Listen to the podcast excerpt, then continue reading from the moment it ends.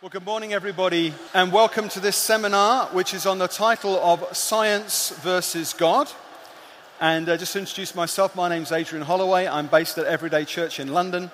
I'm married to Juliet. We've got four daughters, and I'm delighted to say something on this subject. I'm going to speak for 35 minutes, and then we'll have 25 minutes where you can ask any questions that you may have. And then at 12:30, we will definitely finish bang on 12:30 and uh, that's when we'll uh, head off, and I'll stay behind and answer any questions that you may have. So, 25 minutes of questions through the microphones, and then I'll stay for however long chatting to people one on one at the end. Okay, here we go, folks. Science versus God. I think that there is no need to see science and God as enemies.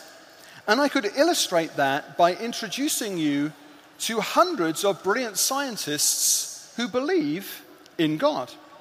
We could demonstrate it beyond reasonable doubt today if we all traveled on a fleet of coaches now to Cambridge, where I could introduce you to scores of top scientists who are also Bible believing Christians and members of excellent churches in Cambridge. For example, Professor Russell Cowburn, who is today perhaps the leading physicist at Cambridge University, he is a Bible believing Christian in a church which is just a few miles from where we are now. And Professor Russell Cowburn says that studying science has strengthened his faith in God. There are lots of reasons why I think that God exists. Here are my top four reasons why I think God exists.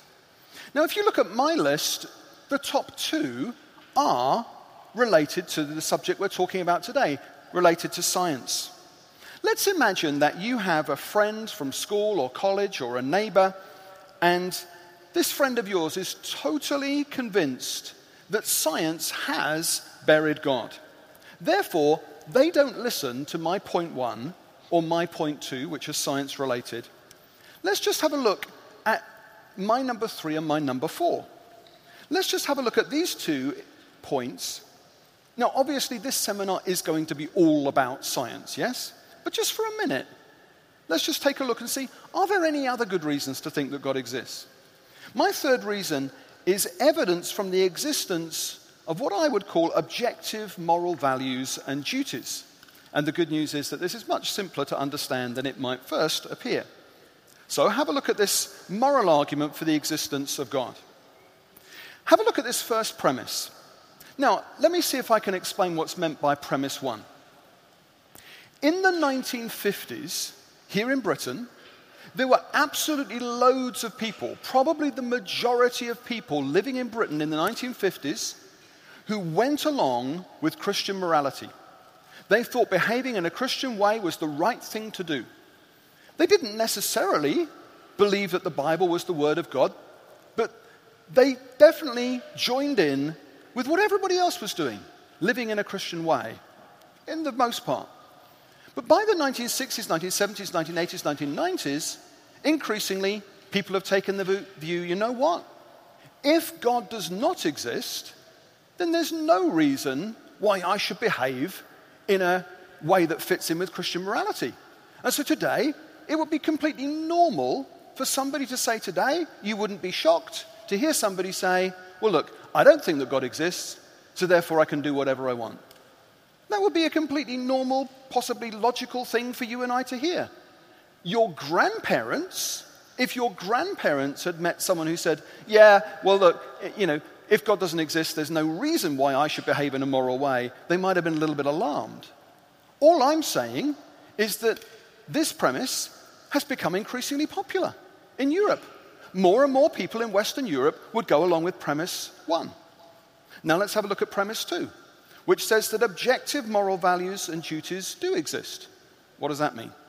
What that means is that more and more people these days, living in our part of the world, say things like this Rape is wrong. And it's not just that I think that rape is wrong, and I think that genocide is wrong, and also I think that adult men interfering with underage boys, I think that's wrong. Not only do I think these things are wrong, but these things have always been wrong. If they happened in a different society with different values, they'd still be wrong there. If they happened 2,000 years ago, 10,000 years ago, if they happened 20,000 years ago in some other society that's completely unlike my society, it would still have been wrong. Rape, genocide, interfering with small children would still have been wrong back then.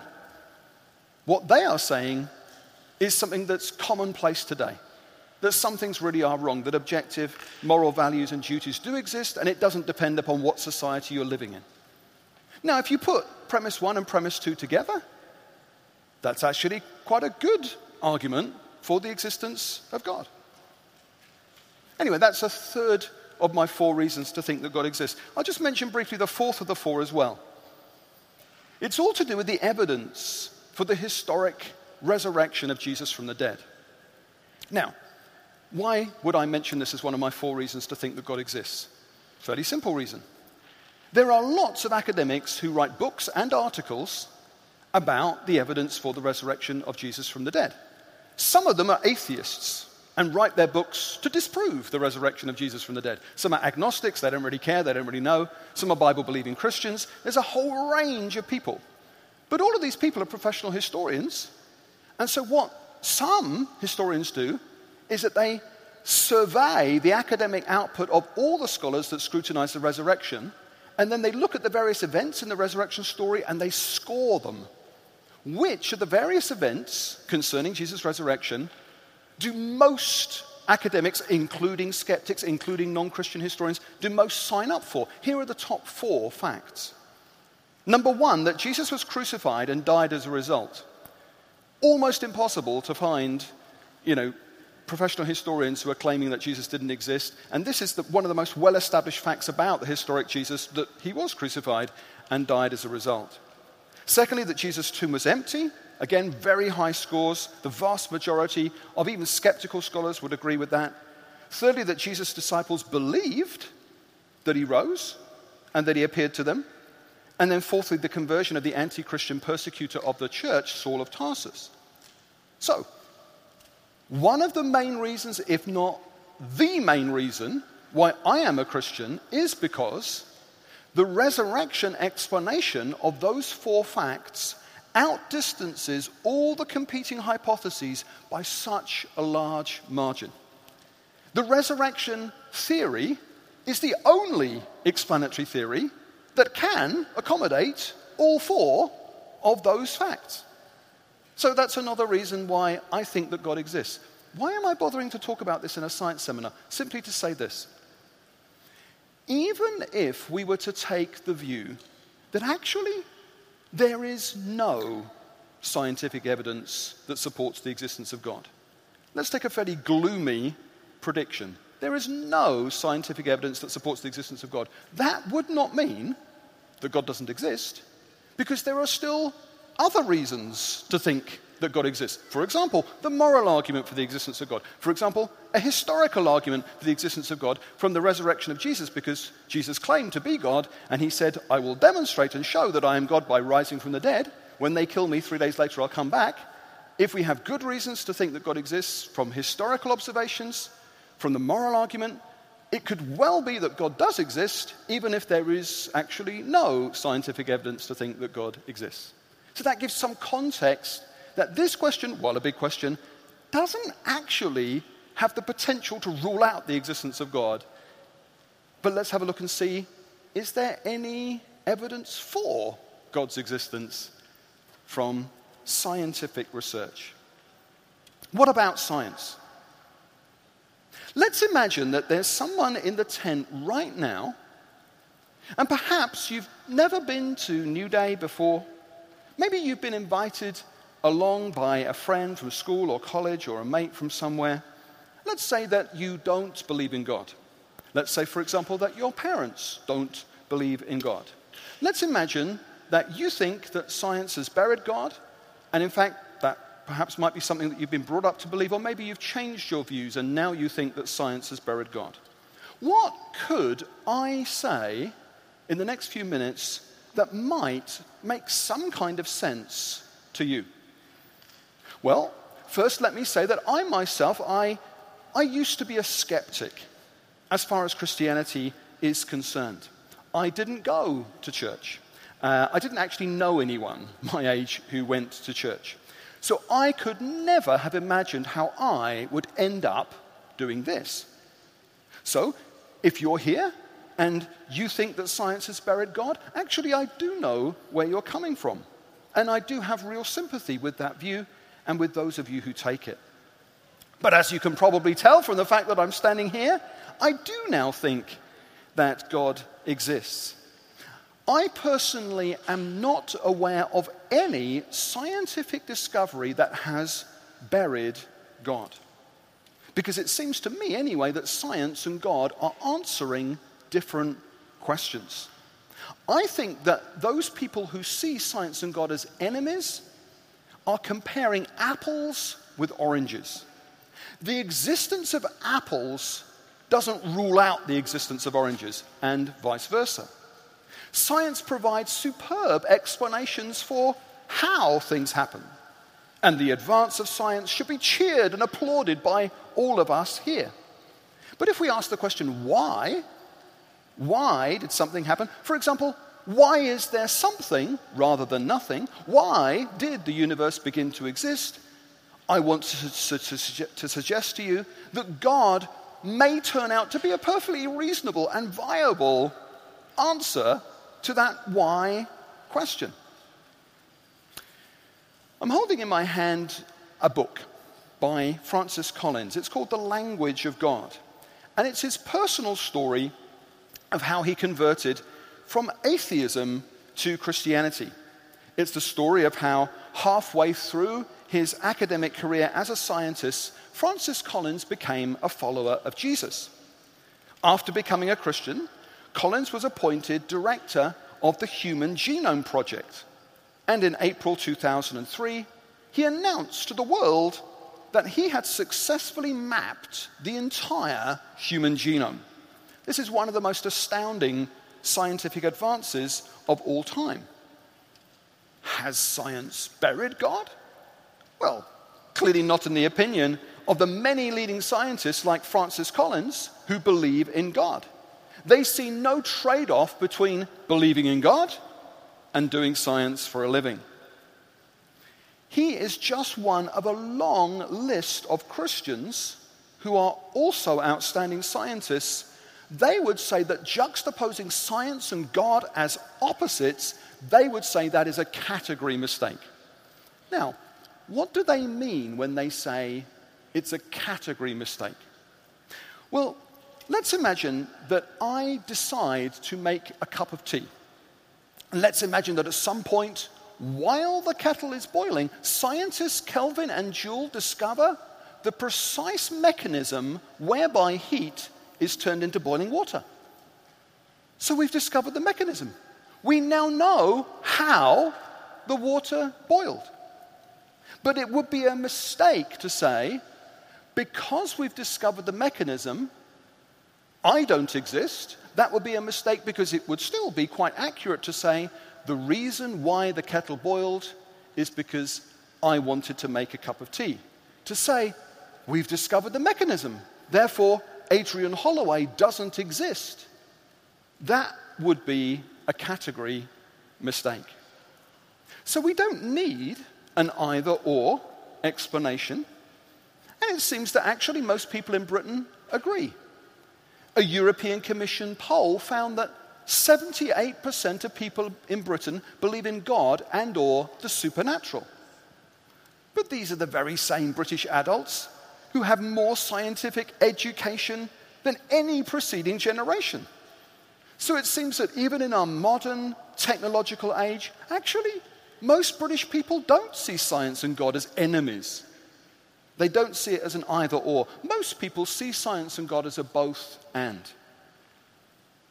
And so, having heard that kind of reply, I then said, okay, maybe you're right, science hasn't buried God, but hey, as we discover more and more through science, the Bible's version of events does look increasingly unlikely.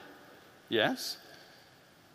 Well, that is certainly not the case when it comes to the origin of the universe, the fine tuning of the universe, and the origin of organic life. Let me see if I can explain what I mean. Firstly, then, regarding the origin of the universe. Up until the late 1920s, atheists used to argue that the universe was eternal. It had always been there. There was never a time where it wasn't there. They used to argue in that way at that time because at that time the universe was thought to be locked in a so called static or steady state. Then an American astronomer called Edwin Hubble took a series of photographs in 1929 which proved that the universe is actually not locked in a static, steady state. Hubble saw that the other galaxies are moving away from us and from each other. The easiest way for us to visualize what Hubble saw is to use a balloon. So just imagine with me for a moment that these stars on my daughter's balloon are actually galaxies. What Hubble saw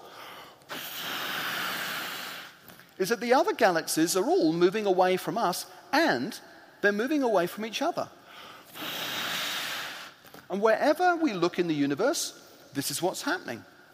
So cosmologists concluded the universe is expanding. And they concluded that seeing as the universe definitely is expanding, in the past, the universe must have been much smaller than it is today. In fact, they concluded that at one time, even before this size, the universe did have a beginning. And then in 1965, astronomers Robert Wilson and Arno Penzias discovered some background radiation in the universe that was left behind by this beginning moment.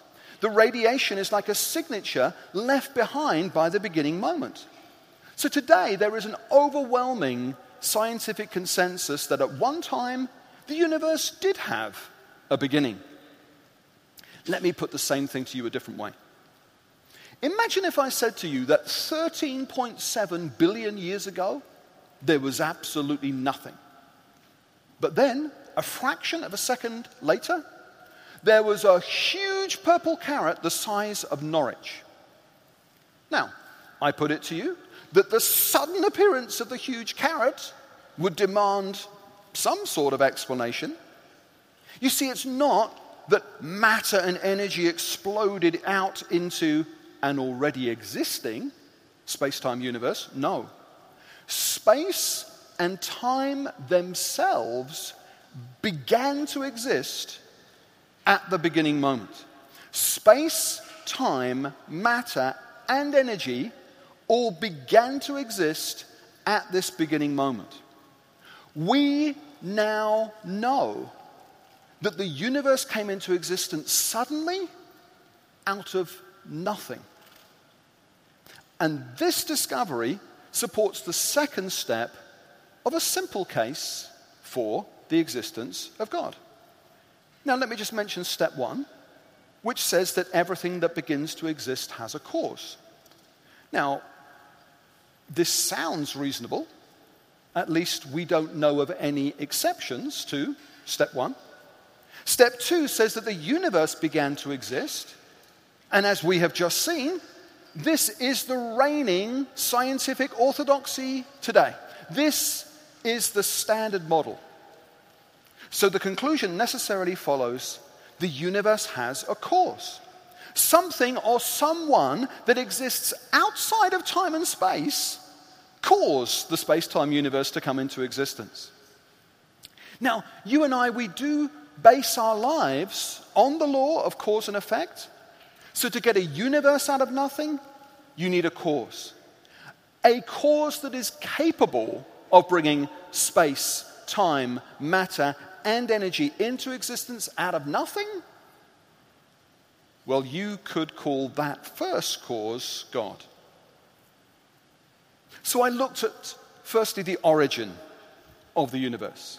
Secondly, then, folks, the fine tuning of the universe. Now, we know that if we were 5% closer to the sun, we'd fry. We know that if we were 5% further away, we'd freeze. There wouldn't be any life on Earth. We know that our solar system just happens to be in what astronomers call the Goldilocks zone of our Milky Way, in between the Sagittarius and Perseus spiral arms. Maybe you can see the tiny yellow letters there, which shows where our sun is. And that is actually a rare, safe place in the Milky Way. Also, of course, where you are.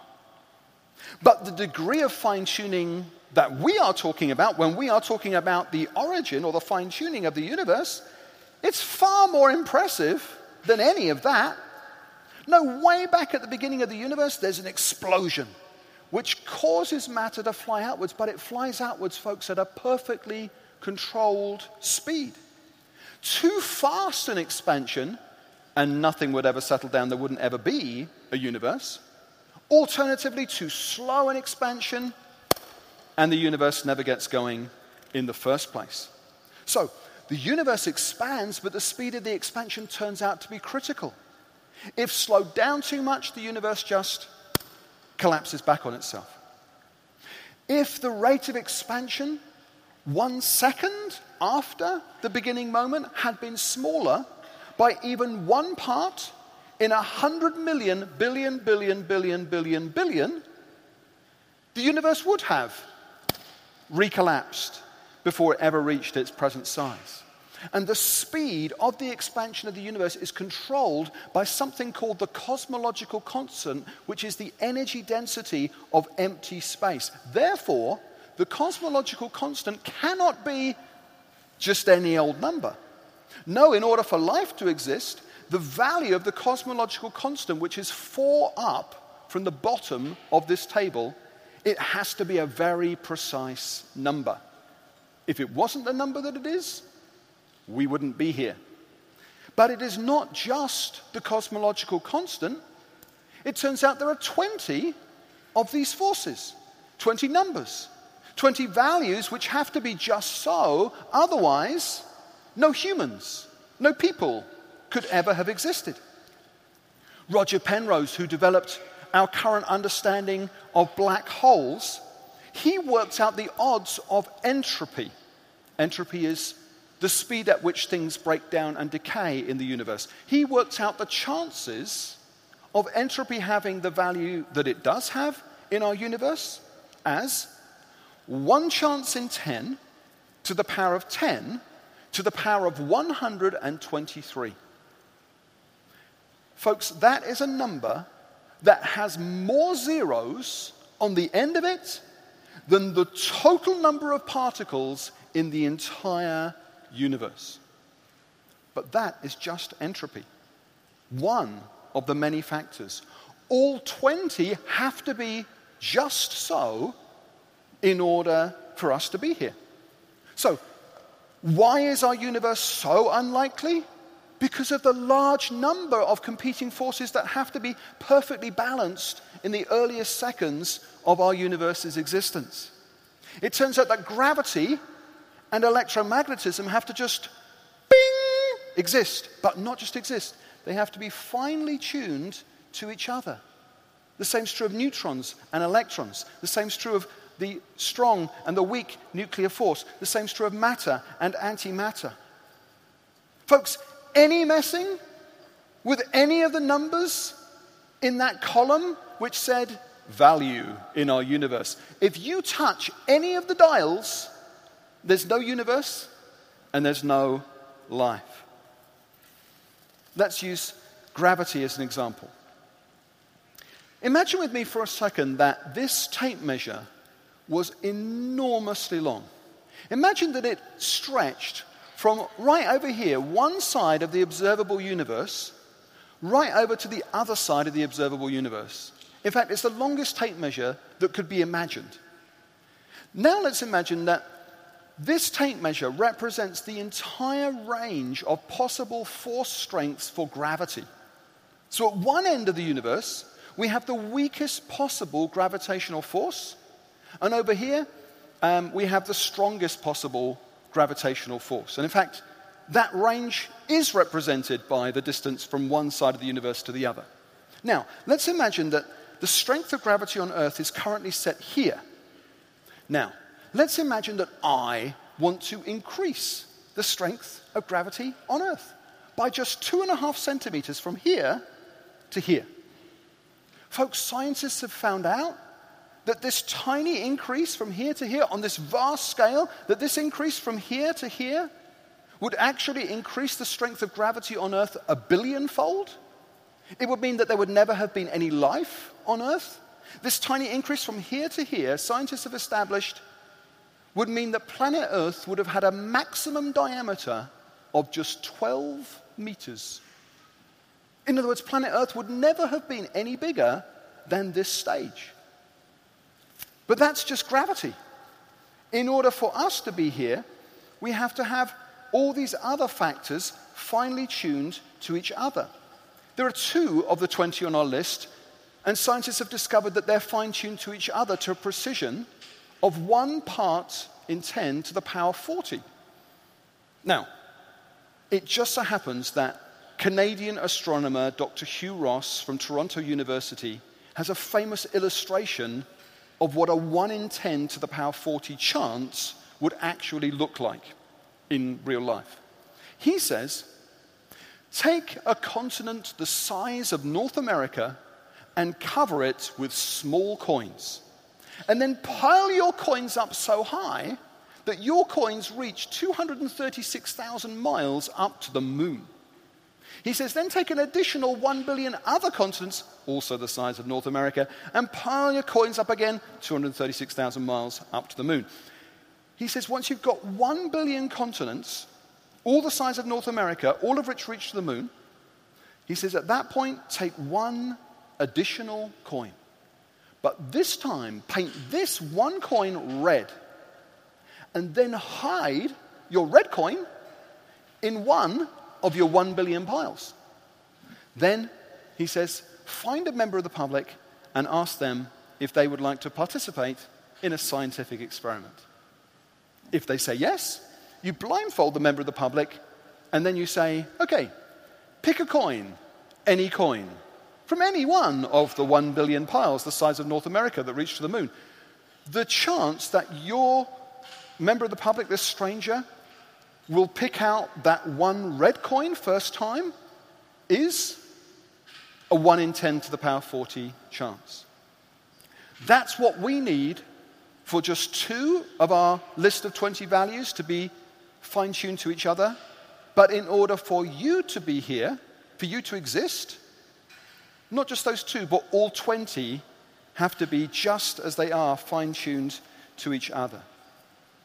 Folks, I personally reached a point where I realized that in any other area of my life, I would never accept chance or sheer luck as the best explanation for the facts that are in front of us. Next, the origin of organic life. And here we're going to watch a video which I shall talk over. Okay, if you'd like to press go, we're going to look inside a cell. And uh, with the benefit of computer animation, we can enter the heart of a cell and we can view this remarkable system at work. This is something that's happening inside of you even as I'm speaking. After entering the heart of a cell, we can see the tightly wound strands of DNA, and these are storehouses which contain the instructions that are needed in order to build every protein in an organism.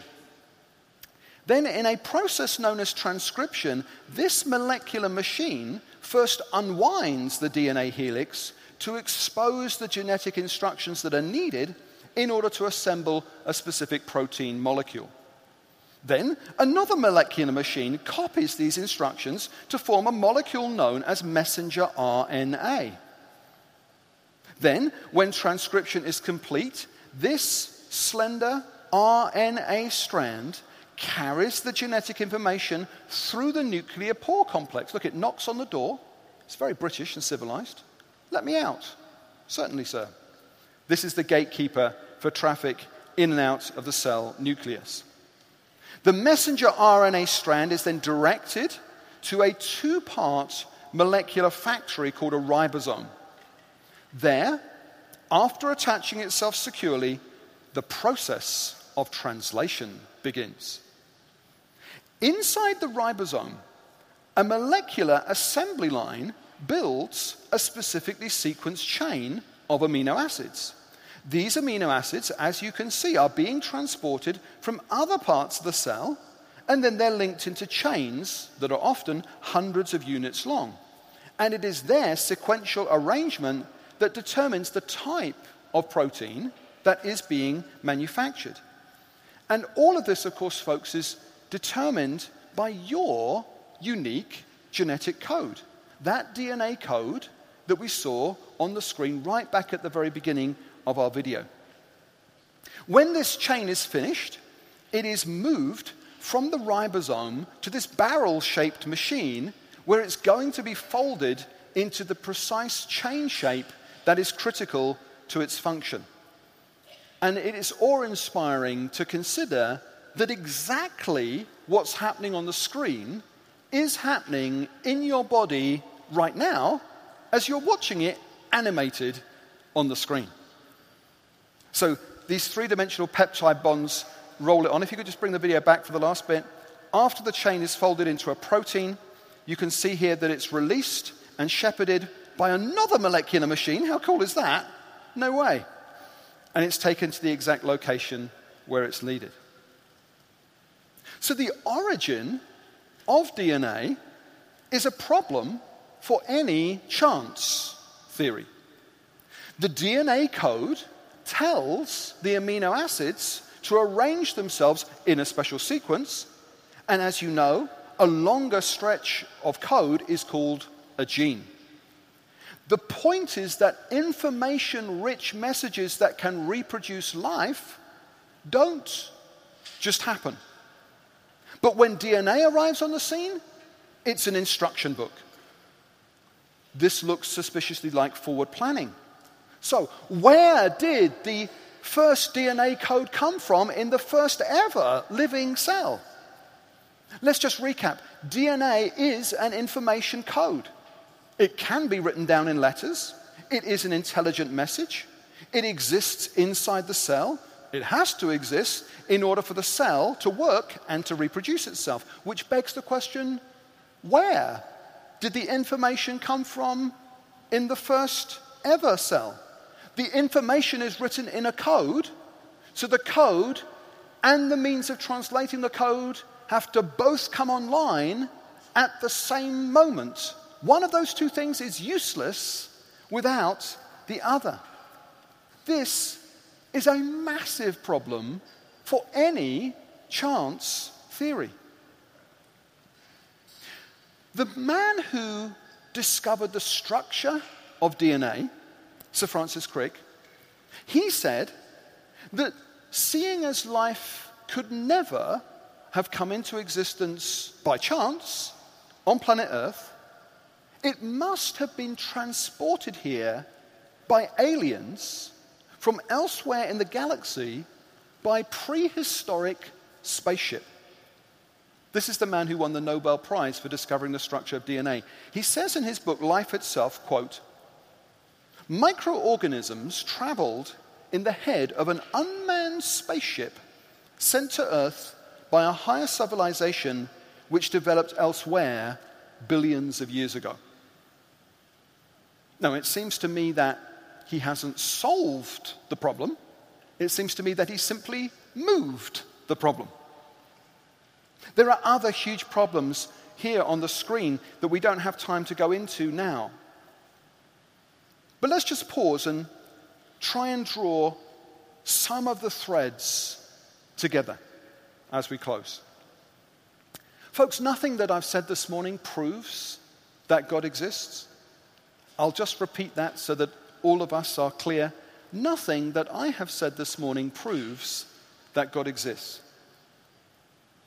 But if you were to look for the inference to the best explanation, then when you look at the origin of the universe, and when you look at the fine tuning of the universe, and when we look at the origin of biological information, in all three cases, what seems to be needed is a transcendent, intelligent first cause.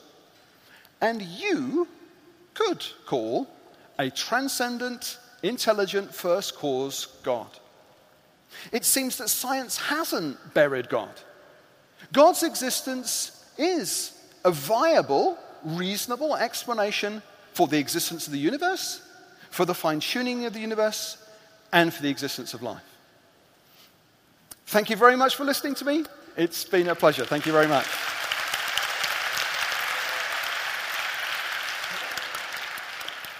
I said I'd be 35 minutes. I was exactly 35 minutes. Now, if you would like to ask a question, perhaps, thank you. we have, I'm pointing now to two microphones. I would love you to queue up in that wonderful British way that we all know how to do. And uh, if you would like to ask a question, I'm going to take 25 minutes of questions. I'm going to finish bang on 12:30. So if you'd like to come up and ask a question, what I'll do is I will take quite a few questions and then I'll stop and answer them I won't necessarily answer all of them all together. Okay, do you, wanna, do you have a question? Do you want to go ahead? Just start speaking to the microphone. If everybody else could quieten down, just to help the guys who aren't used to speaking to 1,500 people, go ahead. You might need to pick it up as, as loud as you can. Let's all hush for this, guys. If you could stay with us till 12:30, that would really be appreciated. Go ahead. What do you think about evolution? What do I think about evolution?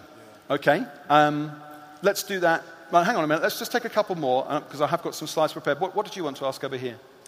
What would you say about the comparison and difference of the creationist argument and the Big Bang Theory regarding timings and order of creation?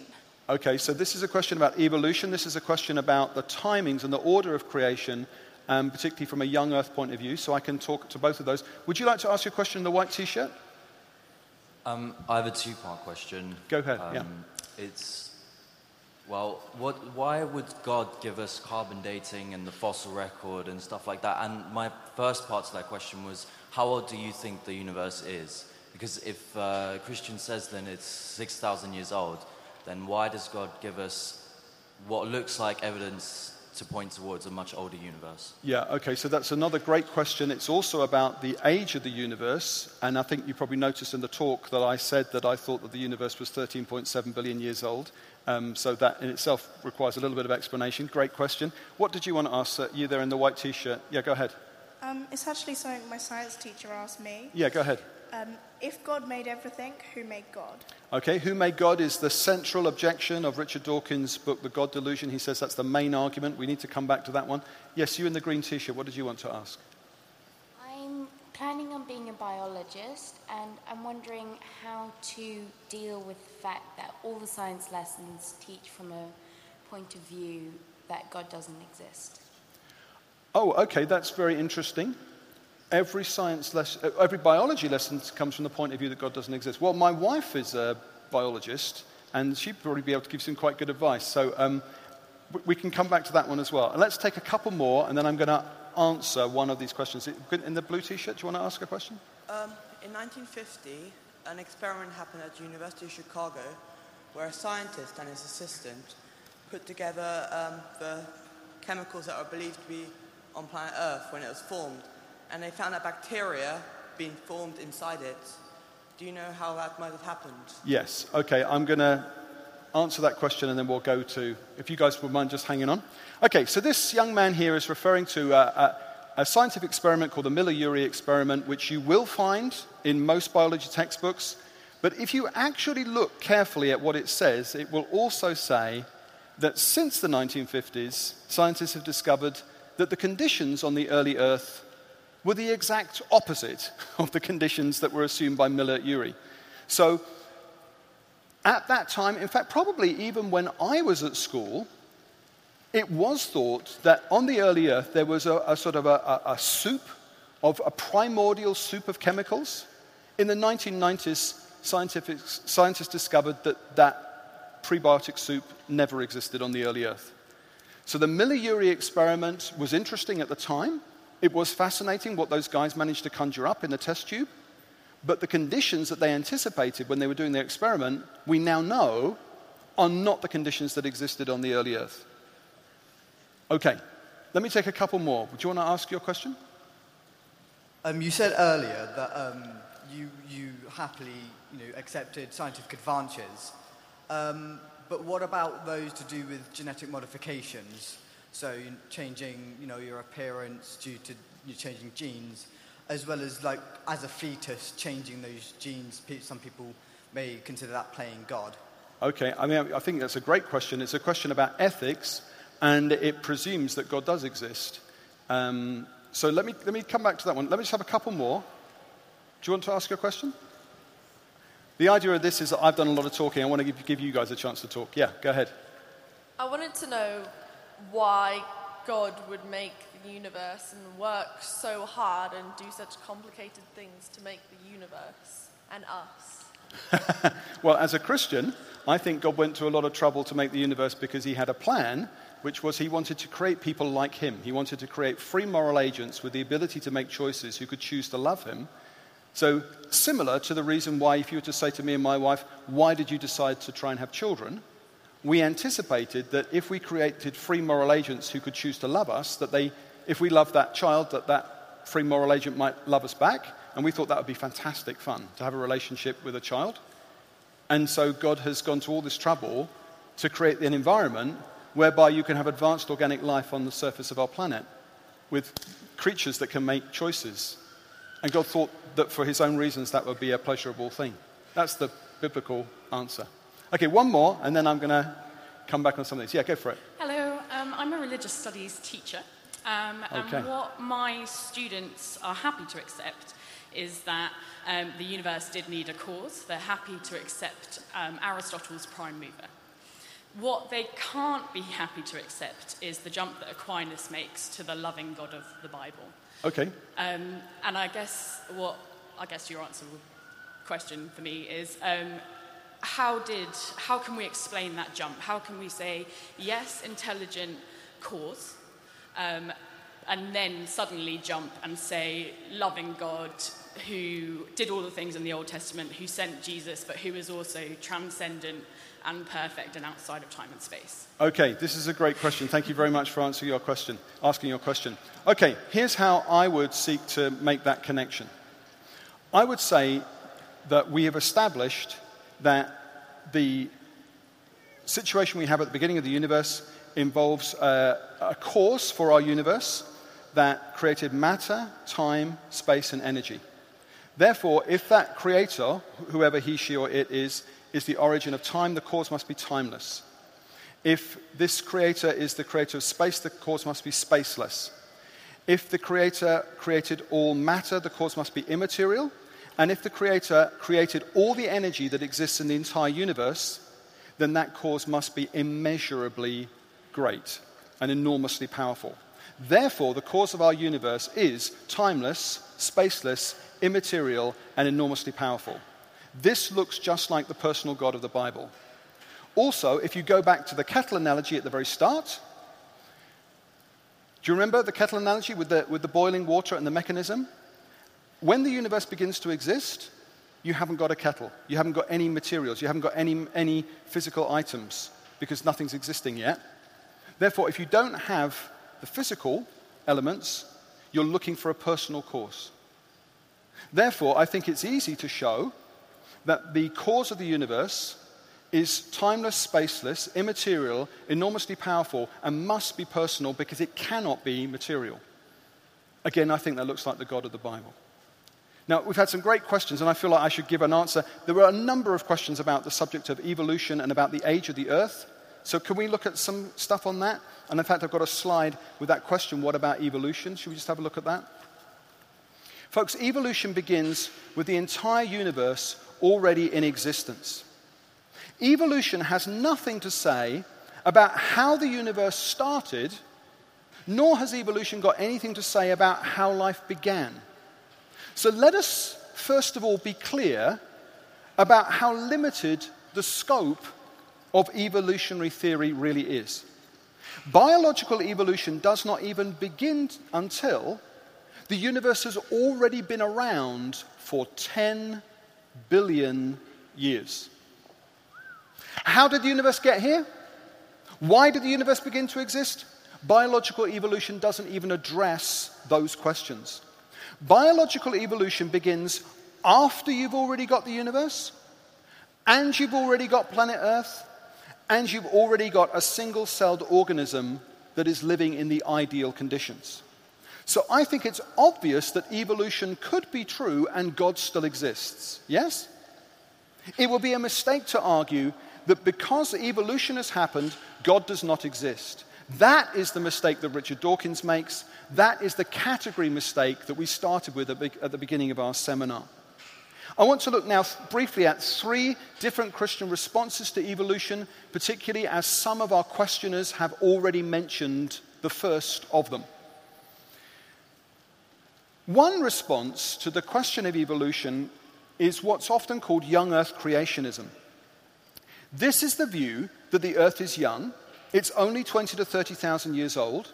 This is a view that says that the, our planet was created in six 24 hour days, it says that common descent or evolution between species has not happened. If you wanted to find out more about this view, you could go to Answers in Genesis. And let me just say on this view, we had a questioner which was, who was asking about carbon dating and about fossils. Just to explain where that question is coming from, these guys, the Answers in Genesis guys, the young earth creationists, they think that all the fossils that exist are not millions of years old, as most people today would think, but they think that they were fossilized by a catastrophic flood, which is the global flood talked about in the Gen- book of Genesis, Noah's flood. So they don't think that dinosaurs are 250 million years old. Um, most people today think that dinosaurs lived between 250 million years ago and 65 million years ago. These guys don't think that. They think that all of the fossil remains were all laid down by this catastrophic flood event. This is one view. Let's look at a second view Old Earth creationism. This view accepts the scientific consensus today that the universe is 13.7 billion years old and that the Earth is 4.5 billion years ago.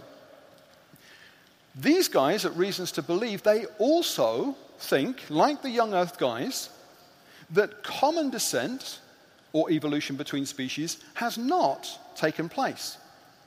But you may be intrigued to notice that they do think that hominids, such as, for example, Homo ergaster, lived between 1.8 million years ago and half a million years ago. They think that Neanderthals lived between 300, no, that's wrong, between 150,000 years ago and 30,000 years ago. But they say that these hominids were spiritually animals, creatures who God created, who subsequently have gone extinct, like so many other animals that God created that have gone extinct. So they don't think that any of these hominids are related to us. That's a second view. A third view, which sometimes is called theistic evolution, differs from both of the first two views we've seen, saying that common descent and evolution between species has taken place. They would argue that God has supervised or guided the process either to a greater or a lesser extent. And if you were interested to find out more about this view, you could go to Biologos. Now, all three of those views are taken by sincere Christians who want to treat the Bible seriously. As I'm sure you've already noticed, they do interpret the early chapters of the book of Genesis differently from each other. In our church, you will find people who take all three of those views, and in fact, a number of other views as well. I would imagine on this campsite, you'll find people who will take all three of those views and also some other views that I haven't had time to mention. But if the bottom line question is, hey, I was brought up to believe in evolution, which I was. My parents believe in evolution, which they do. And incidentally, can I just say, everybody on the planet believes in microevolution, evolution on a small scale, adaptations, variations, natural selection, the survival of the fittest. Everybody thinks that you get different types of finches, you can breed different types of horses, you get different varieties of dogs. Everybody believes in evolution on a small scale. Most people in Britain would be happy to go along with evolution on a large scale, and that's what I was brought up to believe. But the bottom line is this if you're asking, do I have to commit intellectual suicide in order to become a Christian? The answer is no, you do not have to commit intellectual suicide. Because you can see there is scope, even within the Christian community, for all three of those very different views. So it doesn't mean we have to stop the conversation immediately. There is scope for people to take different views and even to be part of the same church, which I'm sure you'll find uh, is comforting if you take one of those views. I want to look at one other question that was asked and just cycle back um, to a question about the multiverse. Now, if we just put this slide up uh, for a second, the most common objection to the fine tuning argument, and the reason I want to talk about this is because the most important thing for us about the fine tuning argument is the way that it speaks to the question of evolution. Within the Christian community, there is a debate. There's often quite an interesting debate about the subject of evolution, but that is not the debate that's happening in the non Christian world. They're not wondering whether evolution, macroevolution, is correct because everybody has been taught to believe that. The reason why the fine tuning argument, which we're going to talk about now, is so important is because it does an end, round, end run around the whole question of evolution. And here's why. Whether or not common descent has happened effectively becomes a secondary issue. The really big issue is this why would there be a universe which seems to have been set up apparently deliberately because the whole point seems to have been to create the ideal conditions for advanced organic life to happen on one particular planet. Why would there be a planet that has a perfect ecosphere with the ideal um, uh, earth, earth, magnetic crust, the, the core, the, the, the core at the base of the Earth? Why would you have such perfect circumstances which seem to have been set up specifically so that advanced organic life should happen on our planet? That's the really big question. Because if the universe wasn't like this, there wouldn't have been any evolution. Why? There wouldn't have been any life. How come there is a universe which has a planet like this that's capable of having advanced organic life? To be honest, it's a secondary question about how that life got there. Did God make it just like that? Did it evolve over time? Well, that's a secondary issue. The main objection to the fine tuning argument is this What if there was a vast and infinite number every single possible conceivable universe that might have existed. And the only reason why you and I are in this tent is because we happen to be living in a universe where our numbers worked. Let's look at three quick responses to the question of the multiverse. First of all, it might be that the multiverse theory is correct. For all I know, the multiverse theory is correct. But by definition, these other parallel universes they are by definition beyond our ability to detect. Therefore, everyone who believes in the multiverse does so by faith. By very definition, we will never be able to detect the existence of a parallel universe. So, maybe the multiverse theory is correct, but it's really just a faith statement that some people believe. Secondly, why would there be a multiverse where you have an ensemble of the greatest possible number of universes. Why, why wouldn't there just be three other universes? Or why not 13? Why wouldn't there be 30,000? Why wouldn't there be 366 million? Why wouldn't there be three? Why would there be an infinite number of every single possible conceivable universe? Why would that be? That also is believed by faith. And only the infinite number of every single possible. That's the only version of the multiverse theory that even speaks to the fine tuning or seeks to explain away the fine tuning. The fine tuning evidence is overwhelming. The most important response to the multiverse is the third, and that the multiverse still needs a beginning. It doesn't succeed in getting rid of God. Because even if the multiverse theory is correct, you still have to have a mind or a force or a power that is intelligent enough and capable enough to generate from nothing an ensemble of an infinite number of universes. And I say from nothing because in 2003, scientists Arvind Borde, Alan Guth, and Alexander Vilenkin were able to prove that any universe that has, over its past history, been in a state of cosmic expansion, that universe cannot be infinite in the past, but must have a space time boundary. And crucially, Borde, Guth, and Vilenkin were able to prove that their theorem holds not just for our universe, but that it applies to the multiverse as well.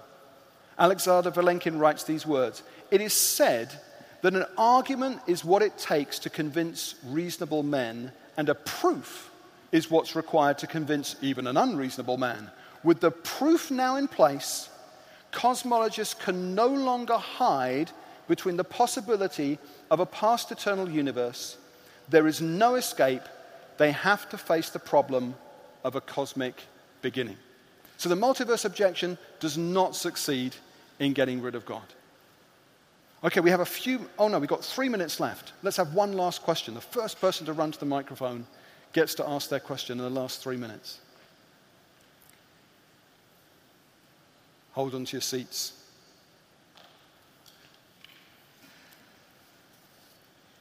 We'll do one more. Okay, go for it, my friend. On, on my left, go for it. Uh, as a Christian, how Yes. could you like choose to believe in evolution when God never intended for death to be inside creation?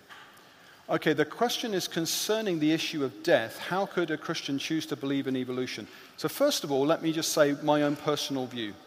My own personal view is that I don't take the view that macroevolution has taken place. I've yet to be persuaded by the scientific evidence that macroevolution has taken place. I might be persuaded by it, possibly, I don't know, in the future, but so far I haven't yet heard scientific evidence that I've found persuasive.